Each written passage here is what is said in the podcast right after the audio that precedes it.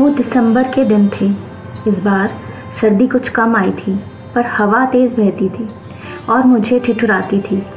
उस लम्हे जब तुझे मिली थी, पहली मुलाकात का सिलसिला कुछ लंबा हो चला था।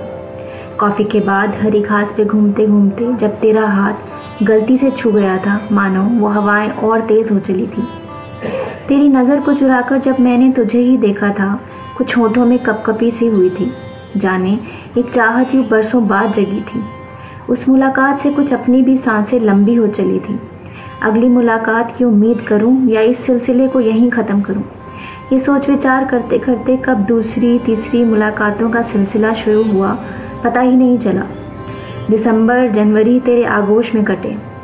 फरवरी की फूलों की बहार तेरे साथ में कुछ और खुशनुमा और रंगीन हो चली थी। पतझड़ के आते आते तेरे जाने का वक्त भी मानो आ गया था।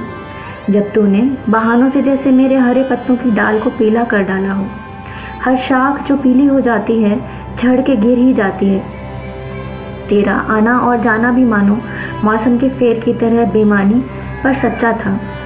मई की सुर्ख धूप में बैठी हूँ, जब उस दिसंबर के जाड़े को याद करती हूँ। वो दिसंबर के दिन थे। पिछला एक साल हम सब के लिए काफ़ी मुश्किल रहा।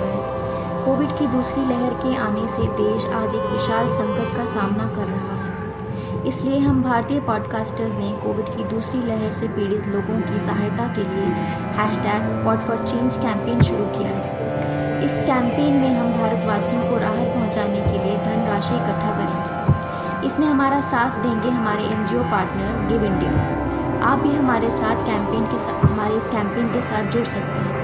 हमारी website what for change India पे डोनेट करके डायरेक्ट लिंक के लिए डिस्क्रिप्शन पे क्लिक करें। याद रखें, आपका योगदान बहुमूल्य है।